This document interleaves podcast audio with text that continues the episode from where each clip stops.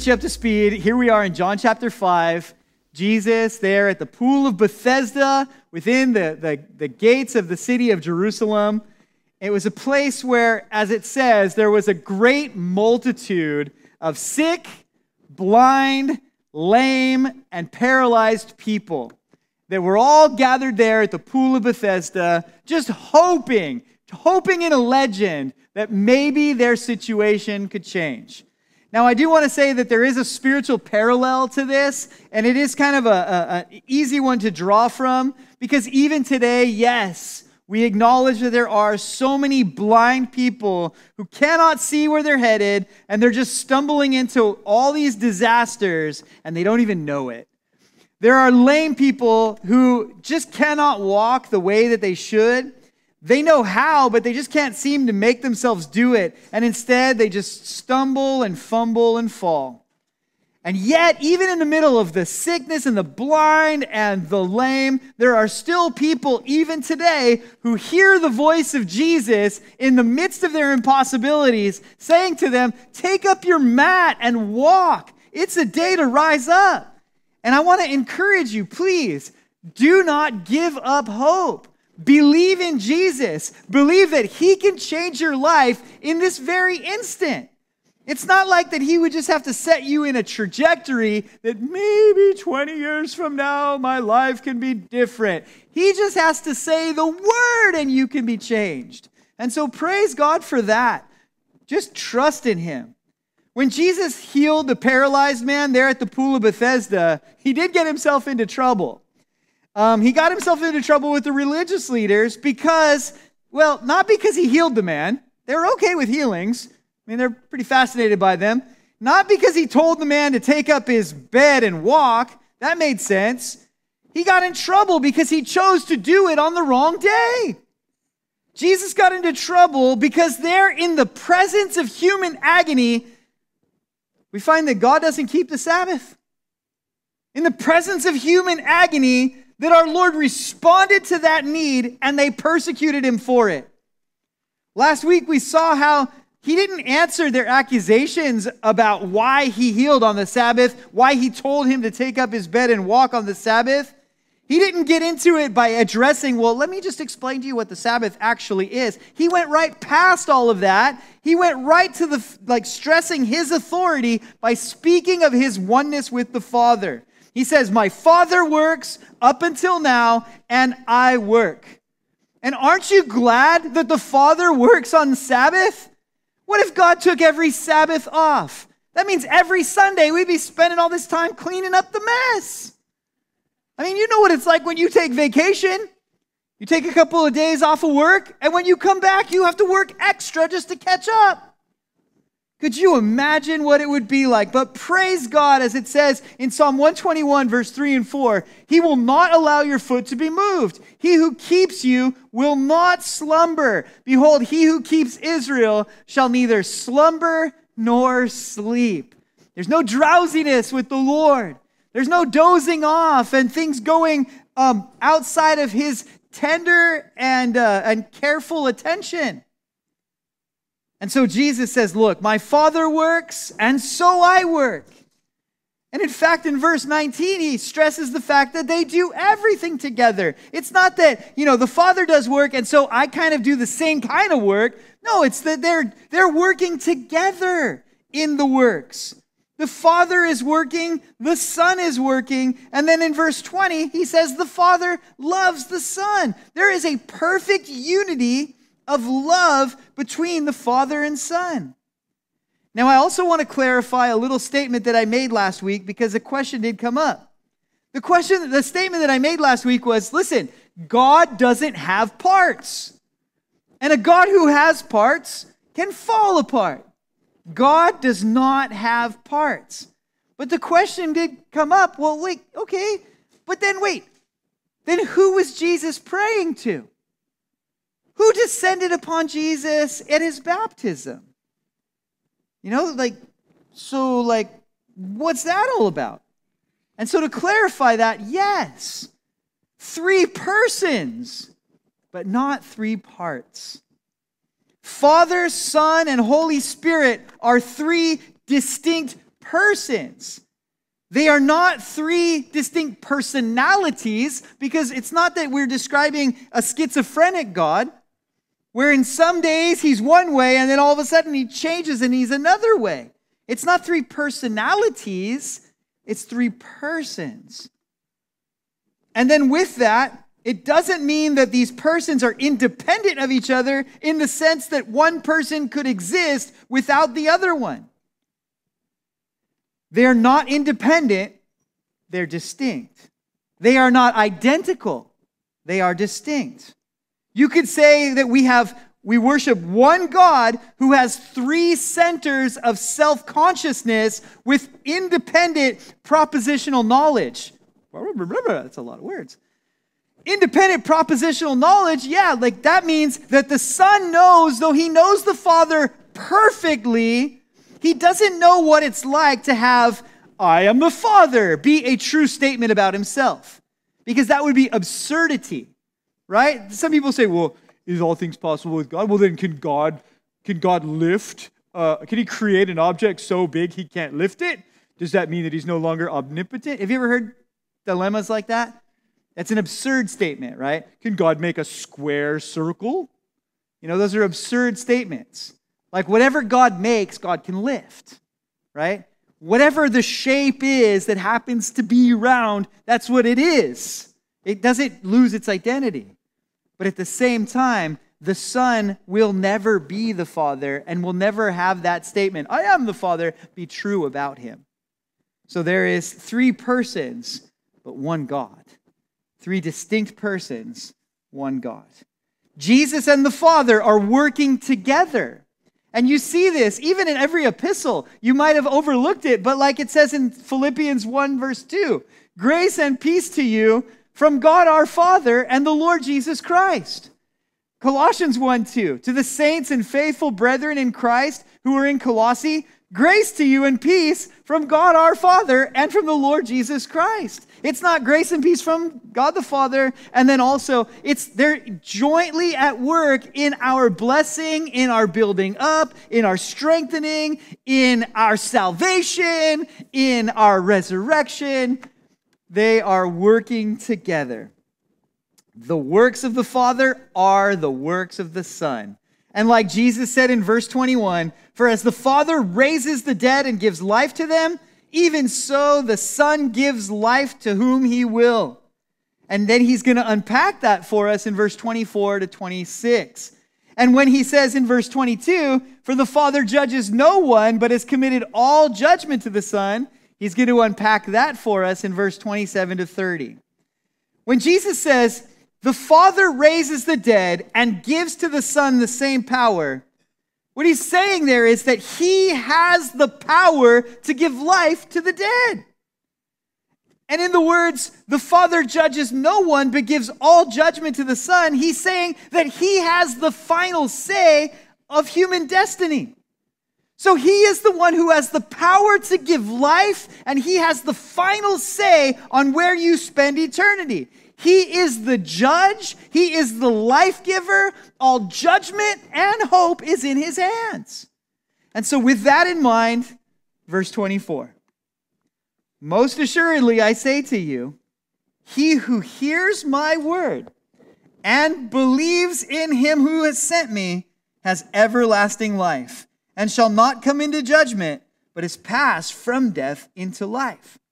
Most assuredly, I say to you, the hour is coming, and now is, when the dead will hear the voice of the Son of God, and those who hear will live. For as the Father has life in himself, so he has granted the Son to have life in himself, and, as, and has given him authority to ex- execute judgment also, because he is the Son of Man. Do not marvel at this. For the hour is coming in which all who are in the graves will hear his voice and come forth. Those who have done good to the resurrection of life, and those who have done evil to the resurrection of condemnation. I can of my own self do nothing. As I hear, I judge. My judgment is righteous because I do not seek my own will, but the will of the Father who sent me. When the Bible speaks of death, it uses the word death to describe a personal separation. A personal separation. And it's used in three different contexts this idea of death. When Adam sinned in the garden, he experienced a death that day. That was the promise of the curse. And the day that you eat of it, in dying, you will surely die. And what died about Adam that day? He died spiritually that day. He was separated from God because of his sin. And that separation was a death that entered into the human race and spread upon all of us. So even though you were born very much alive, you and I were also born very much dead. Death. And that's where the gospel comes in. To be born again, born of the Spirit, made alive in that realm in which we are able to have unity and fellowship with God. When the Bible describes physical death. That's when the soul is separated from the body. So spiritual death is the spirit of man separated from the spirit of God. Physical death is the soul of man separated from the body of man. And yet, the Bible also describes what is called the second death, which is that eternal separation of the sinner from God in hell. Now, again, because of Adam's sin, people are spiritually dead. When Adam, you know, it's been likened to like he was in the, he was behind the driver's seat of the bus of humanity. And when he drove that bus off the cliff, we were all in the bus with him. We were all born in sin. But because of Adam's sin, people are spiritually dead. And yet, Jesus has the power to give life. He says there in verse 25, the hour is coming and is now. Right now, you who sit in spiritual darkness, that, that Jesus has the power to give you life, to change your existence. Not just survival, but life and life more abundantly. You can receive this power, this life. But it's not just that. It's not just spiritual life, it's physical life too. We see that in verse 28 through 30 that those who are in the graves will hear his voice and live. What Jesus is saying here is that life, spiritual and physical, life belongs to him. Now, let me just say something. That cuts right across the philosophy and propaganda of our day. Because everywhere you look, in the day that we're living in, everywhere you look, the media is trying to tell you that your life belongs to you. Let me just show you a couple of real basic memes. Look at this. It's your life. Live it your way. What about this one? It's your life. Don't let others tell you how to live it. Or this one? It's your life and you can do what you want. Or one more with butterflies to make it a little more sweet. It's your life. Don't let anyone make you feel guilty for living it your way. But let me just tell you something. You are guilty for living it your way. That will be your condemnation. When I gave my life to Jesus, the message that he spoke to my heart was as simple as this I love you, I made you, I know what's best for you. But because you're living your way, your way is leading you to hell. And my sinner's prayer was as simple as this Lord, I want to live your way. Not my will, but yours be done. Now, here's the thing we're fed all the time this lie that it's your life, that it's your life. But it's appointed to man once to die, and after that, the judgment. So if it's your life, then why are you being held accountable for it? Why do you have to give a report for every deed done in the body, whether it's good or bad? That you are going to have to answer for that. You know, when you go to rent a car, you got to take pictures of the dents because when you take it back, they'd be like, What's this dent right here? But if you put it there, guess what? You're responsible for it because it's not your car. And your the life that you are living it's not your own. You didn't invent it, you were given it. And also one of these days you're going to have to give it back. Those two facts, they underscore all of life, and it's so easy for us to forget that. Appointed to man once to die, and after that, the judgment. Jesus, he has the power and authority to give physical life. He has the power and the authority to right the curse. There in the garden, when the curse came upon all mankind, Jesus can set it right to right the curse of spiritual death because he died in our place, and to right the curse of physical death because he conquered the grave. And we can have life now in him. When, remember, six days God created the heavens and the earth, and he looked at it all and he said, It's very good. And on the seventh day, he rested.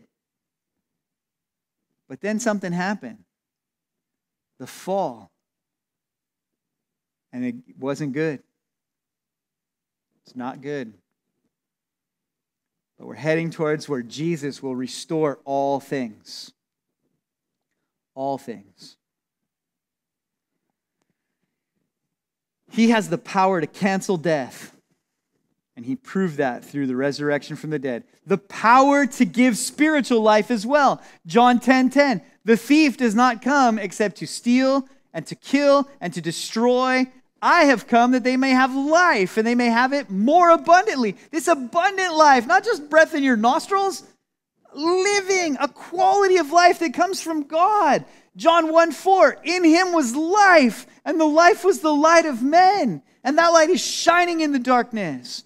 It tells us in John 3 16 and 17, for God so loved the world that he gave his only begotten Son, that whoever believes in him should not perish but have everlasting life. For God did not send his Son into the world to condemn the world, but that the world through him might be saved. Life, rescue, salvation. And again in John 3, verse 35 and 36, the Father loves the Son and has given all things into his hands. He who believes in the Son has everlasting life. He who does not believe in the Son shall not see life, but the wrath of God abides on him. That sounds a lot like what we're reading here in John 5. The Father has committed all things into the hands of the Son, and if you believe in him, that you're saved. Jesus gives life to whom he will. Jesus is the judge of all mankind. So he is the life giver and the rightful judge. If Jesus gives you life, if he gives you everlasting life, guess what? You are on your way to heaven. Okay, so that's pretty important, right? So, how do I make sure that I receive from Jesus that everlasting life thing? Because I want to go to heaven. If he gives you eternal life, you will never die. But again, you only have it if Jesus gives it to you. And if he doesn't give you life, then you remain on your way to hell, on your way to all that just eternity of frustration and torment, of having existence and ceasing to exist at the same time. Wow. If that's the case, that he is the rightful judge of all humanity, and yet he is also the life giver, if he is the just and the justifier, if this is the case, then he is the most important person in your life. He is the one that you need to listen to. If your very physical existence has come from Him and your spiritual destiny is in His hands, um, I mean, we find this throughout all of Scripture. Revelation 5, 11 through 14. Then I looked and I heard the voice of many angels around the throne, the living creatures, and the elders. And the number of them was 10,000 times 10,000 and thousands of thousands, saying with a loud voice, Worthy is the Lamb who was slain to receive power, riches, wisdom, and strength, and honor, and glory, and blessing, and every creature which is in heaven and on the earth, and under the earth, and such as are in the sea, and all that are in them, I heard saying, Blessing and honor and glory and power be to him who sits on the throne and to the Lamb forever and ever. And the four living creatures said, Amen. And the 24 elders fell down and worshiped him who lives forever and ever, like all of creation. That every knee is bowing and every tongue is confessing that Jesus Christ is Lord.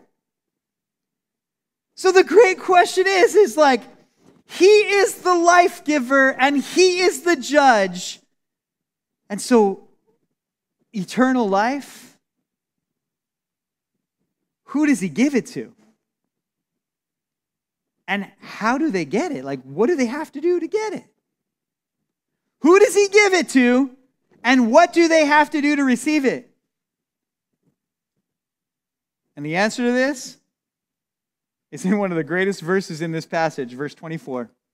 Most assuredly, I say to you, he who hears my word and believes in him who sent me has everlasting life and shall not come into judgment, but is passed from death into life. Wait, he's the judge. But if you hear his words and believe him who sent him, he's not going to judge you. No, he'll, he, the one who has the power of life, will give you everlasting life. He said, The hour is coming and now is. Remember when he said that to the woman at the well in John 4? Uh, we worship on this mountain. You guys say Jerusalem. He said, Woman, the hour is coming and now is when the true worshipers will worship God in spirit and in truth. The hour is coming and now is. She heard those words in verse 4. Nicodemus heard it in chapter 3, in verse 14 and 15. As Moses lifted up the serpent in the wilderness, so must the Son of Man be lifted up, that whoever believes in him should not perish, but have everlasting life. And today, if you will hear his voice, don't harden your hearts. Over and over again in the book of Revelation. He who has an ear to hear, let him hear what the Spirit says. Will you hear him today? From that in verse 31 to 40. He says, If I bear witness of myself, my witness is not true. There is another who bear wit- bears witness of me, and I know that the witness which he witnesses of me is true. You have sent to John, and he bore witness to the truth. Yet I do not receive testimony from man, but I say these things that you may be saved. He was the burning and shining lamp, and you were willing for a time to rejoice in his light. But I have a greater witness than John's, for the work, the works which the Father has given me to finish, the very works that I do, bear witness of me. But the Father has sent me. And the Father himself who sent me has testified of me. You have neither heard his voice at any time nor seen his form, but you do not have his word abiding in you, because whom he sent, him you do not believe. You search the scriptures, for in them you think you have eternal life, and these are they which testify of me. But you are not willing to come to me that you may have life. So Jesus wasn't just out there saying, Hi, everybody, like I'm the Son of God. You should believe me. Like, honestly, no, you should really believe me. Like, I could be pretty convincing. He wasn't out there all the time, like, you know, like, look at my smile. Of course I'm the Son of God. You know, if he was just out there bearing witness of himself, that'd be nothing. In fact, according to the, the, the um, Old Testament, it says, in the mouth of two or three witnesses, every matter shall be established. So just testifying of yourself, there's plenty of people that are out there just blowing their own horn. No, here he says, as it says in the heading there, the fourfold witness. So in verse 33 through 35, we see the first of these fourfold witness. Who is that witness? John the Baptist. John the Baptist had borne witness about Jesus to the Jews. They came all the way out to the Jordan from Jerusalem to meet with him, and they asked him straight out, Are you the Christ? Nope. Are you Elijah then? Nope. Are you that prophet? Nope. Then who are you? I'm the voice of one crying in the wilderness. Make straight the ways of the Lord. He's bearing witness to the light. Furthermore, he was the one who pointed to Jesus publicly and said, Behold the Lamb of God who takes away the sin of the world. And he testified that Jesus was the Messiah. So John bore witness. Then there's the witness there in verse 36. He says, But I have a greater witness than John's, for the very works which the Father has given me to finish, the very works that I do bear witness of me. Like Nicodemus knew that when he said in John 3 2, this man came to Jesus by night and said to him, Rabbi, we know that you're a teacher come from God, for no one can do these signs that you do unless God is with him. We see the same thing in John chapter 7 when the man that was born blind when Jesus healed him and he received his sight. Now, people have their sight and then lose their sight and then get their sight back, and that's a miracle. But this guy was born blind and Jesus healed him. And they were like, This has never happened before. And they're like, Well, he's a sinner because he's healing on the Sabbath. Like, uh, whether he's a sinner or not, I don't know. But he's healing on the Sabbath, and you guys aren't doing that stuff.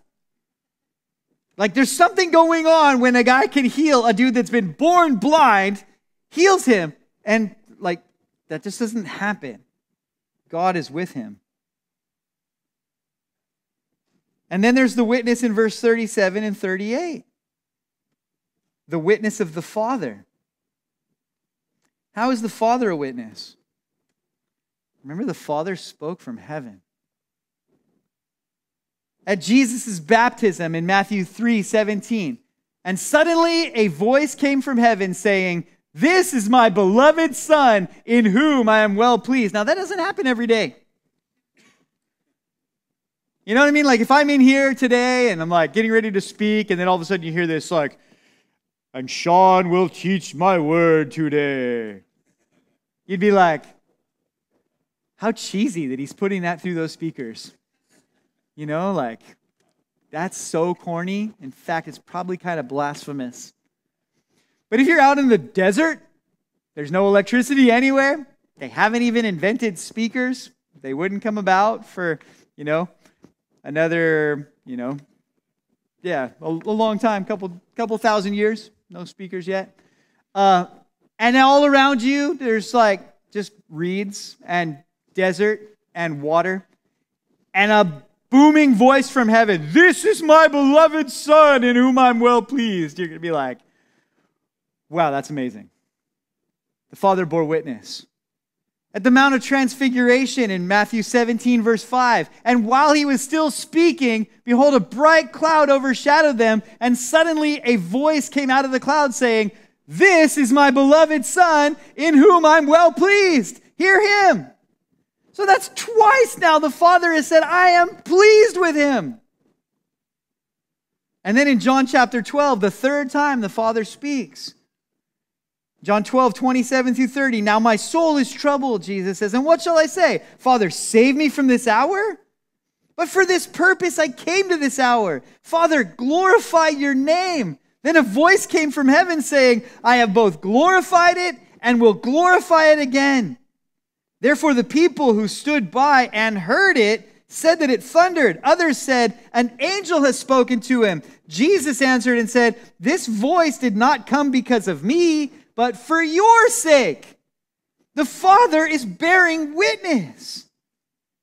And then we have, so we have John the Baptist, we have the very works of Jesus, we have the Father's bearing witness, and then in verse 39 and 40, he says, You search the scriptures, for in them you think you have eternal life.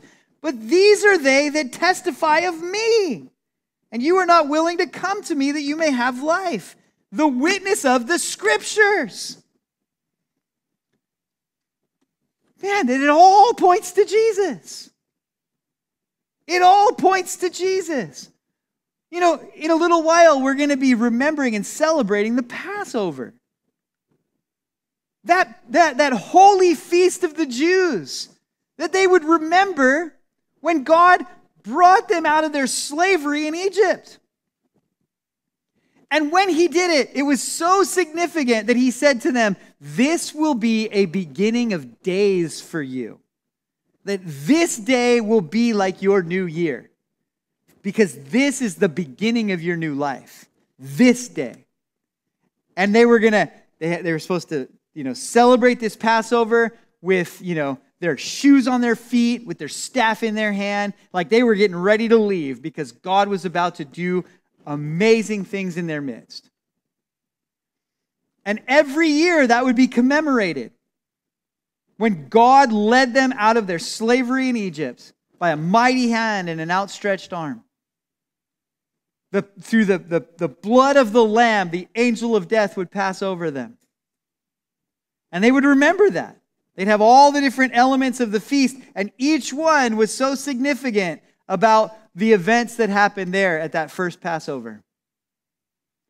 And so Jesus gathered with his disciples in the upper room, and they're celebrating this feast of the Passover. And he's like, I know this is really important to all you guys, but you need to know something. All of this right here, it's me.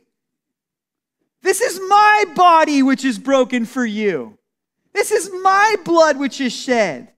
That when my body is broken and my blood is shed, the angel of death will pass you by where we talk about it in, in, in, the epistles. For Christ, our Passover, has been sacrificed for us as a lamb without blemish and without spot. Not a bone of his was broken, all according to the Passover.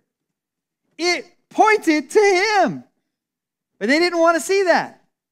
So the Passover, the serpent that Moses lifted up in the wilderness, we talked about it in John chapter 3. Remember, they were complaining against the Lord, and God sent snakes, and they were biting the people, and the people started dying. And then all of a sudden, a, a bronze serpent was lifted up on a pole, and anybody that would look to that serpent, if they were bit, they would be healed and they would live.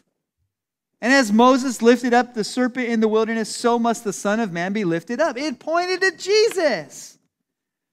We talk about it in you know, in, the book of uh, First Corinthians, where it says they all drank from that same spiritual drink, for that rock was Christ. When God, they're all thirsty in the desert. And God shows Moses, take your rod and smite the rock, and water will flow from that rock. And then after that, remember, they were thirsty again. And God says, just speak to the rock and Moses is so mad that he hits the rock again. And for that, God kept Moses out of the promised land because the rock was Christ. It was speaking of Jesus. That Jesus doesn't have to die and be sacrificed the next time and sacrificed again and sacrificed again. It's not like every time as you know you come before the altar for communion, it's he has to be he's crucified once for us. And after that, to have cleansing and, and restoration, you just speak to him. That rock was Christ. In the next chapter, in the feeding of the 5,000, Jesus preaches about how he is the true bread from heaven. He is the manna. And now they're all mad because he healed a man on the Sabbath day, and yet they don't even realize that Christ is the Sabbath. That he is the true restorer and setter right of all things like by making up a word, setter writer. Where it even says, Don't let any man judge you in terms of new moons or Sabbaths, which are all a shadow, but Christ is the substance.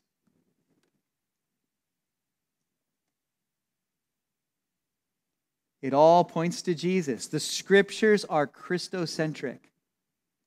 Christ on every page. It all points to Jesus. And yet, as Paul says in Romans, what advantage does the Jew have over the Greek? Much in every way, chiefly that to unto them were committed the oracles of God.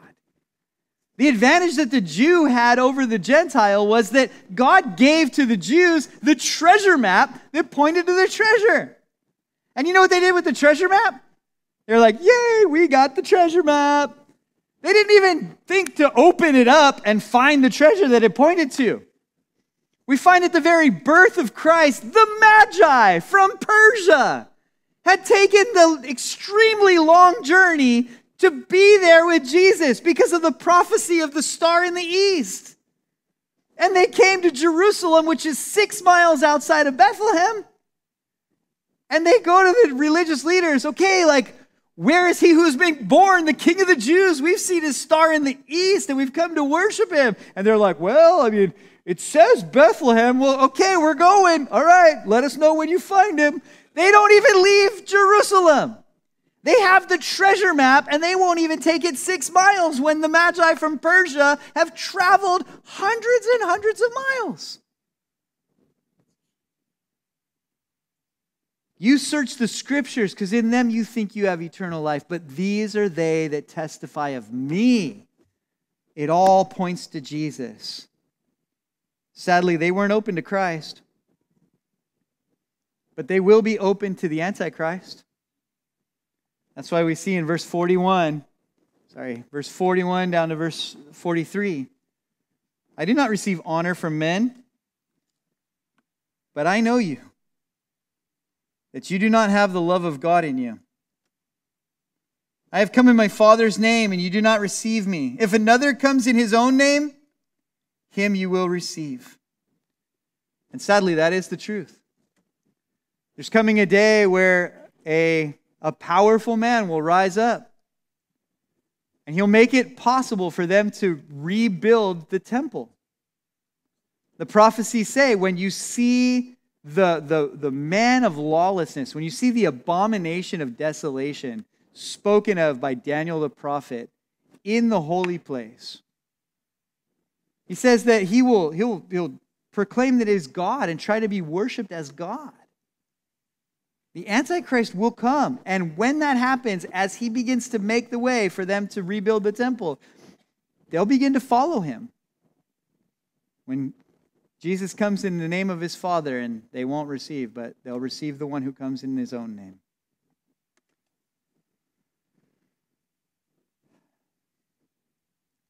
Now, there from verse you know 41 actually from verse 39 all the way down to the end of the, the chapter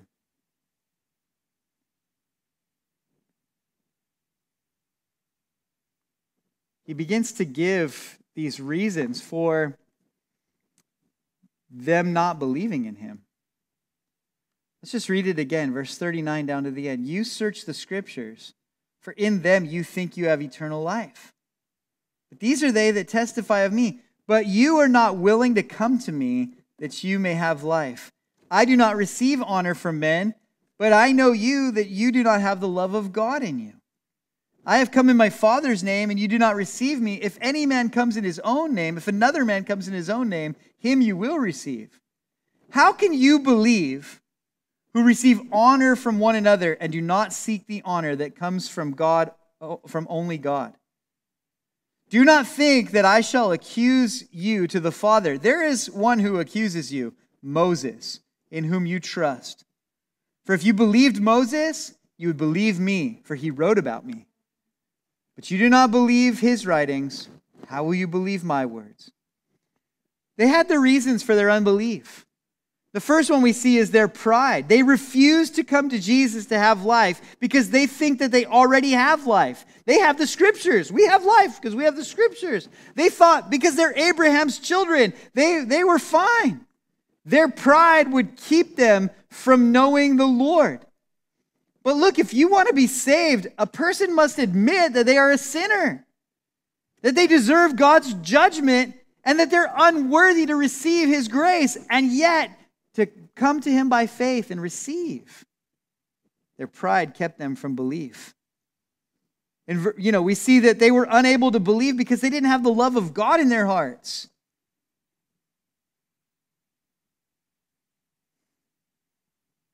That they were unable to believe because they were rejecting Jesus and opening themselves up to a tremendous uh, deception He said, If you just believed Moses, if you believed Moses, you'd believe me. Moses spoke of Jesus from Genesis 3:15 or the prophecy there in Deuteronomy 18 verse 15 that the Lord will raise up for you a prophet like me from among your own brothers. You must listen to him. From when Moses talked about lifting up the pole of, on the serpent in the wilderness. But they wouldn't believe Moses. So, how will they believe in him? But here's the question that I want to leave you with Will you believe in him? Will you hear his voice? Will you come to him and receive life in his name? In spite of all the impossibilities, like he said to the man there in the pool of Bethesda, do you want to be made well? And when the man tried to give all of his impossibilities, well, I can't because of this and that, like, rise, take up your bed, and walk. Will you believe him? Will you hear his voice? For the hour is coming, and now is, right now, that the dead will hear his voice and live. Come to him and receive life in his name. Let's pray.